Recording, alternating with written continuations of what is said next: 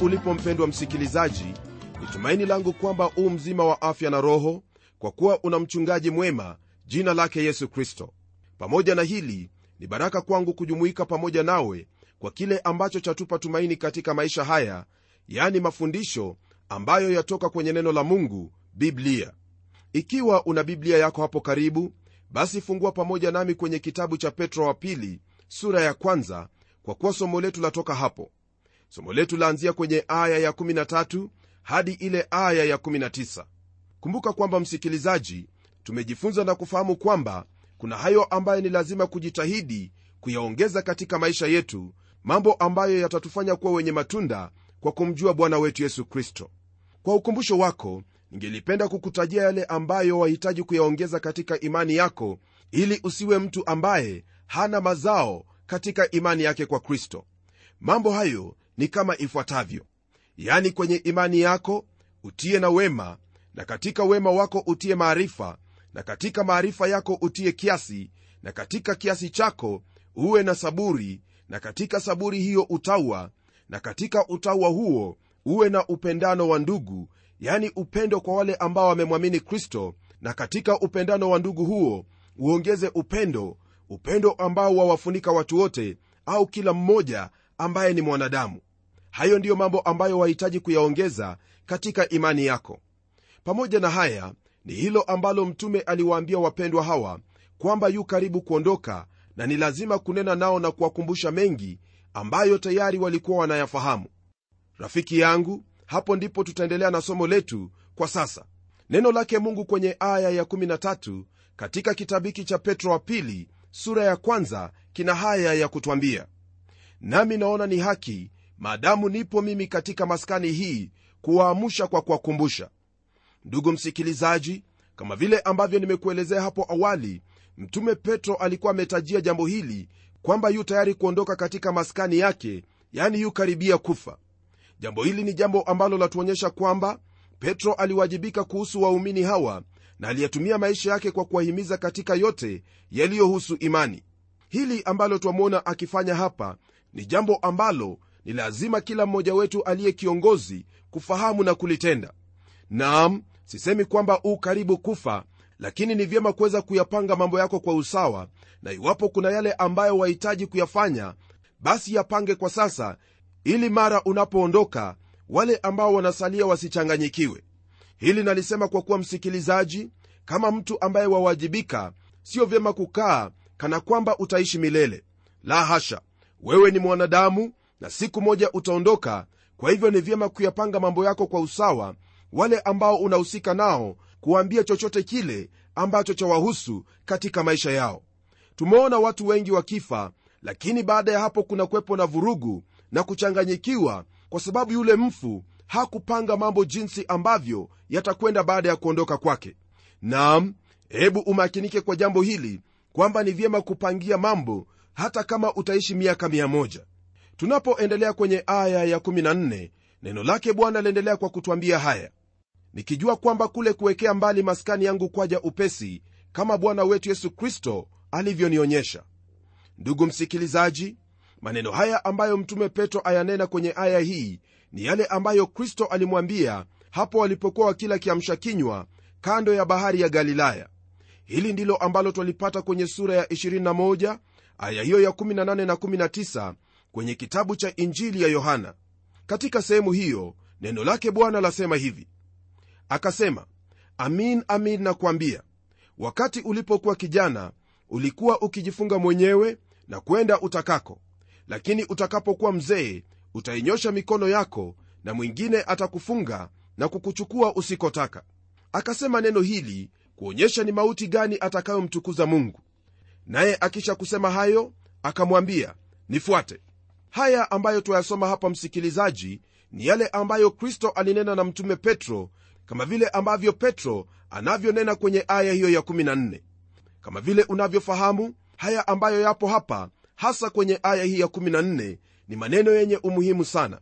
Hii ni kwa kuwa mtu anapokaribia mauti maneno yake hutiliwa maanani sana licha ya kuwa huenda alikuwa ni mwongo katika maisha yake lakini kwenye hicho kitanda cha mauti huwa ni lazima anene hayo ambayo ni ya kweli.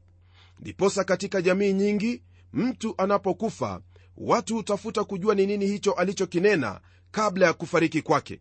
Hili msikilizaji ndilo ambalo twaliona kwenye kitabu cha mwanzo sura hiyo ya 49 nam yakobo alipokaribia kufa aliwaita wanawe 12 na kuwanenea hayo ambayo yatawapata siku zijazo au siku zao za usoni. Aliwabariki alipokaribia kufa na kila moja hilo alilolinena lilitimia. Naye yusufu akiwa mzee tayari kufa kama baba yake yakobo aliwaita ndugu zake na kuwapa maagizo yaliyohusu yale ambayo watayatenda baada ya mauti yake. Aliwahimiza wamfuate mungu bila kuyumbayumba huku akiwashuhudia makuu ambayo mungu alimtendea pamoja na wao hasa kwa kuwahifadhi katika njaa.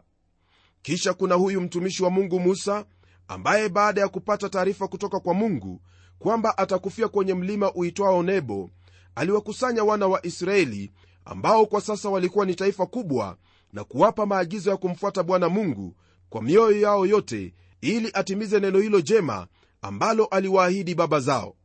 Karne nyingi baadaye ndugu msikilizaji twamwona daudi akizungumza na sulemani mwana wake akimwambia kwamba anaendea njia ya ulimwengu wote hasa hii alikuwa na maana kwamba yu karibu na kufa.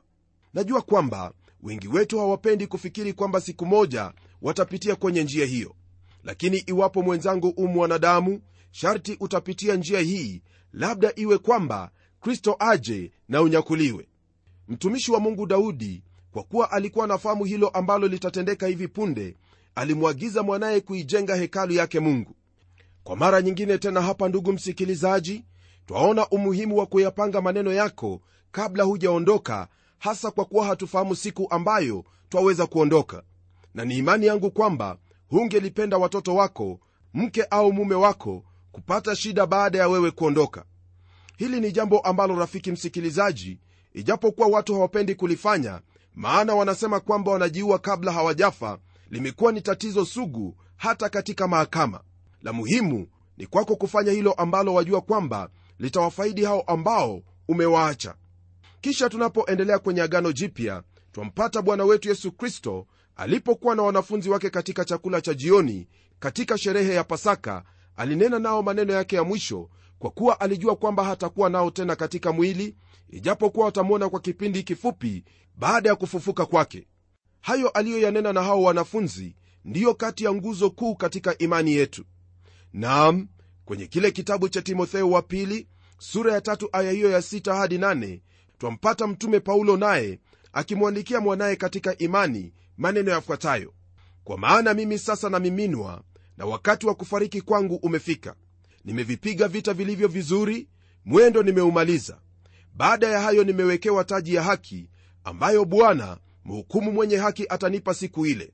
Wala si mimi tu bali na wote pia waliopenda kufunuliwa kwake. Haya ambayo tuyasoma hapa ndugu yangu yalikuwa ni maneno ya mwisho kutoka kwa mtume paulo kwa mwanaye katika imani yani timotheo.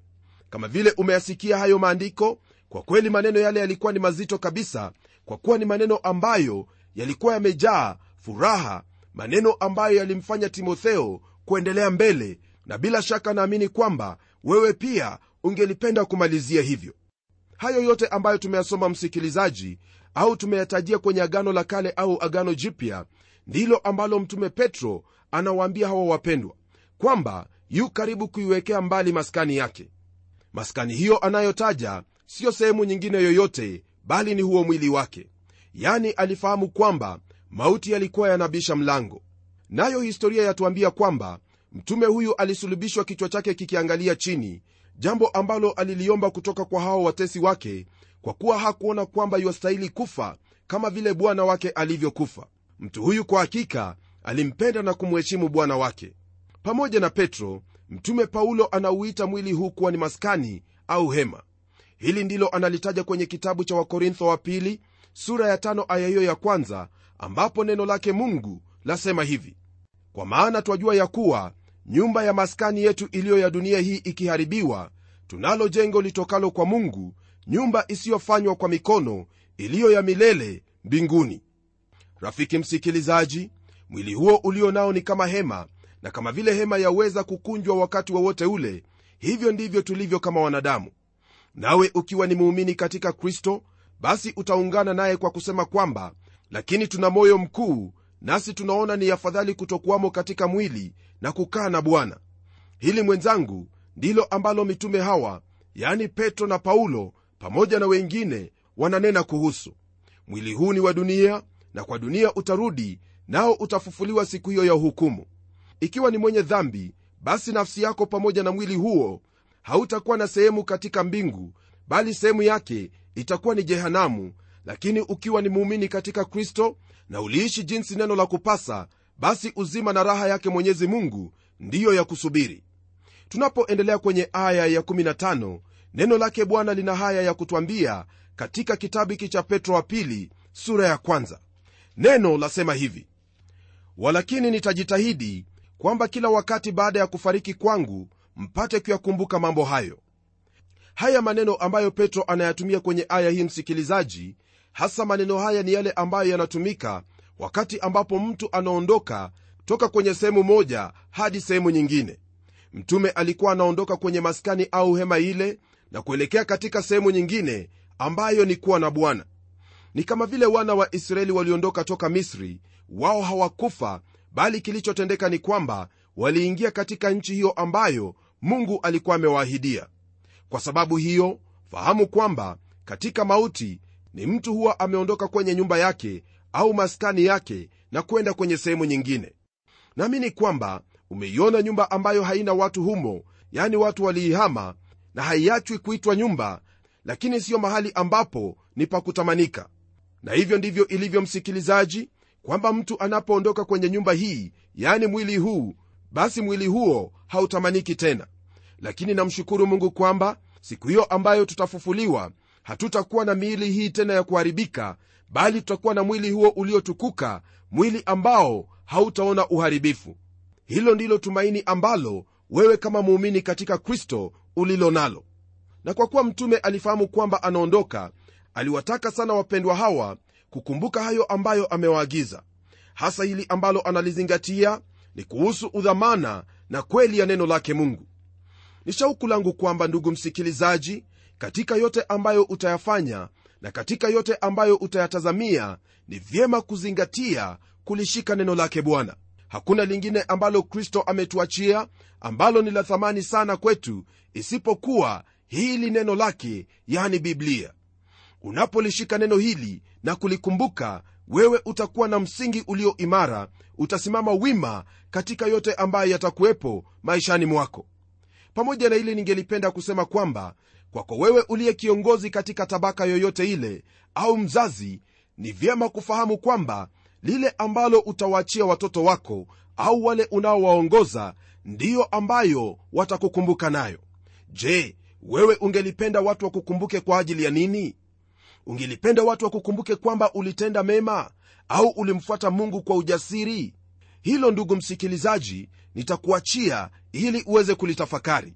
Lakini nitakuhimiza kwamba popote ambapo utakuwepo wakati unapojiandaa kutoka ni lazima kuyaweka mambo yakiwa ni sawasawa hasa kwa kuwahimiza watu walifuate neno hili la mungu kama vile twamwona huyu mtume petro akifanya kwenye neno hili. Tunapogeukia kwenye aya ya16 twamwona mtume petro akiwahimiza kwa kuambia kuhusu lile ambalo waliliamini. Nalo neno lasema hivi maana hatukufuata hadithi zilizotungwa kwa werevu tulipowajulisha ninyi nguvu zake bwana wetu yesu kristo na kuja kwake bali tulikuwa tumeuona wenyewe ukuu wake. Kwa mujibu wa hili ambalo twalisoma kwenye aya hii msikilizaji jambo hili kwa hakika ni jambo lenye umuhimu sana kwa kuwa mtume anawahakikishia kwamba hilo ambalo wanalo yani imani ambayo wanayo katika kristo ni jambo ambalo ni la uhakika kabisa. Fahamu kwamba biblia siyo hadithi na hekaya bali ni stakabadhi ambayo ni ya kihistoria na pia ina kweli halisi. Najua kwamba ndugu msikilizaji waweza kuniambia kwamba najuaje kuwa hiki kitabu yani biblia ni ya kihistoria na kweli halisi. Huku kuna vitabu vingine ambavyo vyaahidi hayo ambayo biblia yaahidi. Fahamu kwamba msikilizaji hakuna kitabu kingine ulimwenguni kote kilichokuwepo au kilichopo sasa hivi ambacho chaweza kufananishwa na biblia biblia siyo kama vitabu vingine vyovyote kwa kuwa unapotazama biblia biblia ni kitabu ambacho chahusiana na historia biblia ni kitabu ambacho chahusiana na sayansi biblia ni kitabu ambacho chahusiana na kweli halisi chatupa tumaini hasa kupatanishwa na mungu. Hakuna sehemu nyingine yoyote ile msikilizaji ambayo waweza kupata haya ambayo neno lake bwana kwenye biblia la kupa. Na kwa ajili ya utafiti wako ningelipenda uchukue vitabu hivyo vyote ambavyo wafikiri kwamba vyaweza kukupa haya ambayo nimekuambia nawe utafahamu kwamba hakuna tumaini mahala pengine popote isipokuwa katika haya ambayo neno lake bwana yani biblia linatuambia. Rafiki yangu utaamini nini? Utaamini hili ambalo nakwambia au utatafuta kuyaamini mambo mengine? Ikiwa utaamini hayo mengine basi hili ndilo ambalo nitakuuliza. Je katika moyo wako una uhakika wa hilo ambalo waliamini?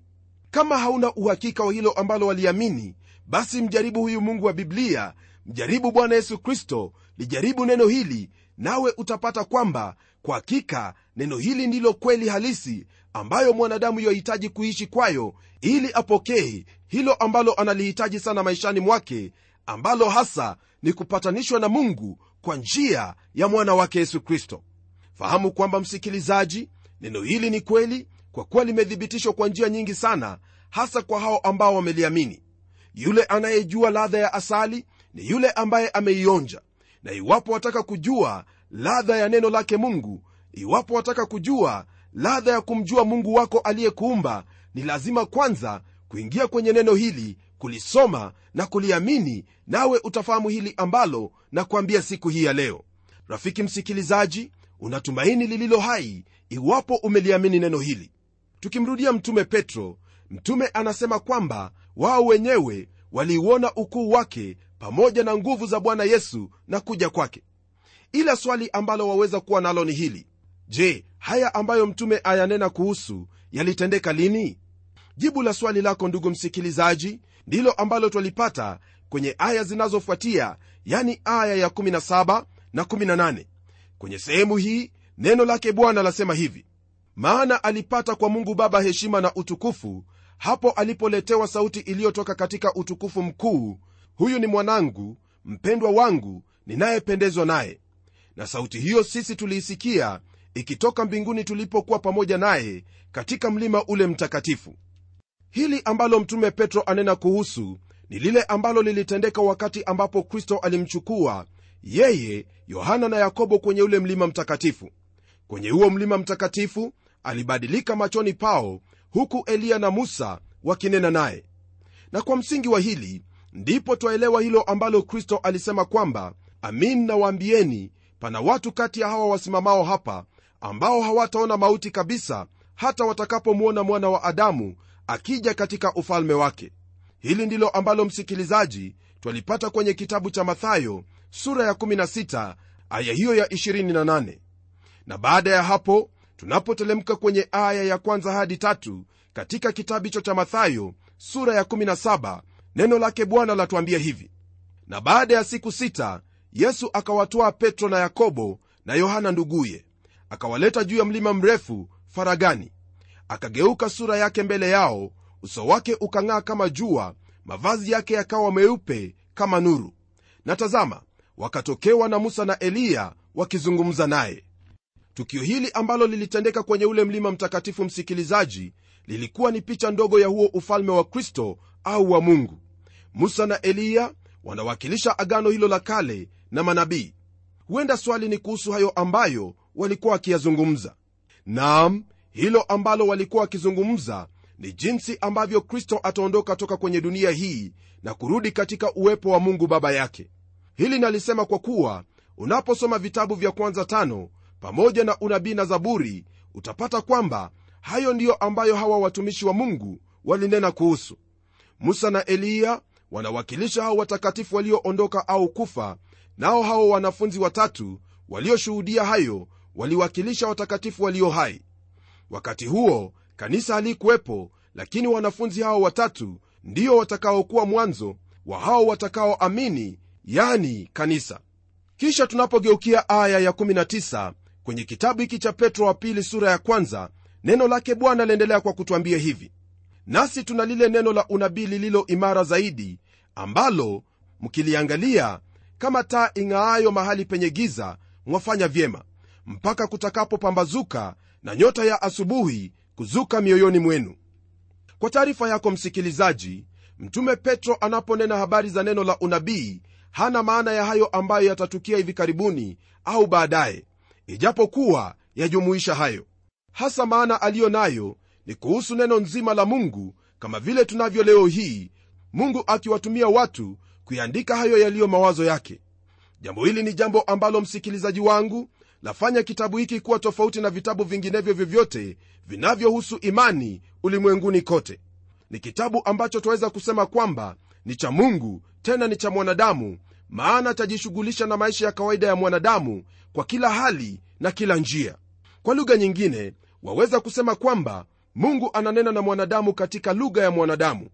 Na kwa hili msikilizaji wangu ikiwa mungu unayemwabudu hawezi kuzungumza nawe katika lugha yako basi ole wako. Kwa kuwa hii ina maana kwamba kuna mengi tu ambayo hawezi kufanya. Ushauri wangu kwako ni kwamba usingoje hadi utakapotambua kwamba yote uliyomwamini kwayo ni ubatili mgeukie huyu mungu anayekujua na pia yuwaweza kunena nawe katika lugha yako ambayo utamwelewa pamoja na matakwa yake. Unapokuwa na uhakika wa neno hili basi msingi wa uokovu wako ni imara daima kama vile neno hili lilivyo. Lingine ambalo tuona kwenye aya hii ndugu yangu ni kwamba neno hili ni taa ing'aayo katika giza. Ni hilo ambalo leo hii mwanadamu analo la pekee la kumpa tumaini katika maisha haya kuhusu hayo ambayo yatakuwepo baadaye rafiki yangu kwenye kitabu cha ufunuo sura ya 22 aya hiyo ya 16 bwana yesu kristo yuaitwa nyota iangazayo ya asubuhi. Na hadi arudi tena mara ya pili neno hili lake ndilo nguzo na tumaini kwa wote wanaoliamini. Je ndugu yangu utayumbishwa hadi lini kuhusu tumaini la uzima wa milele? Kama vile ilivyokuwa na jinsi ilivyo sasa kwenye kizazi hiki kuna wale ambao husema kwamba biblia haina kweli. Lakini hawana kweli hiyo ambayo yaweza kuwaponya wenyewe maana mioyoni mwao wafahamu kuwa hawana uhakika wa lile wanaloliamini nalo tumaini pia hawanalo hata kidogo. Na kuuliza katika jina la yesu kristo chukua muda wako na kulisoma neno hili nawe utatambua mwenyewe kuhusu haya ambayo neno lake mungu lanena nawe. Langu sasa ni kuomba pamoja nawe. Nitaomba. Mungu tena baba wa bwana wetu yesu kristo hatuchoki kukuita kwa kuwa wewe ndiwe baba mpendwa ambaye wayajali maisha yetu. Na kushukuru kwa kuwa kwa neema yako umetupa neno hili lenye uhakika kuhusu hayo ambayo huwa ni maswali katika maisha yetu. Naomba hasa kwa ajili ya ndugu yangu kwamba kutokana na haya ambayo tumejifunza leo atajipa moyo na kuliamini neno hili ambalo ni uzima kwa yeyote aliaminie. Msaidie afahamu hilo ambalo moyo wake umekuwa ukilitafuta hasa katika sehemu nyingine kwamba hilo lapatikana kwenye neno hili lako ambalo umetupa kwa njia ya mwana wako yesu kristo. Mwongoze katika maisha haya anapolitazamia na kulizingatia neno hili kwa utukufu na sifa ya jina lako. Haya nayaomba kwa njia hiyo ya yesu mwokozi wetu. Amen. Mungu akubariki ndugu yangu unapolishikilia neno hili la unabii ambalo ni la uhakika katika nyakati zote natazamia kuwa pamoja nawe kwenye kipindi kijacho kwa mafundisho zaidi. Hadi wakati huo neema yake mungu iwe pamoja nawe. Ni mimi mchungaji wako jofre wanjala munialo na neno litaendelea.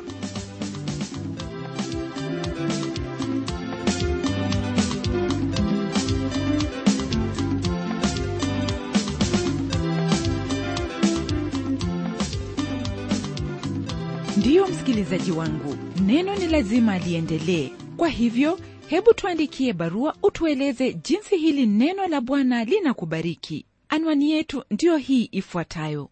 Kwa mtayarishi kipindi cha neno transworld radio. Sanduku la posta ni 21514 nairobi kenya.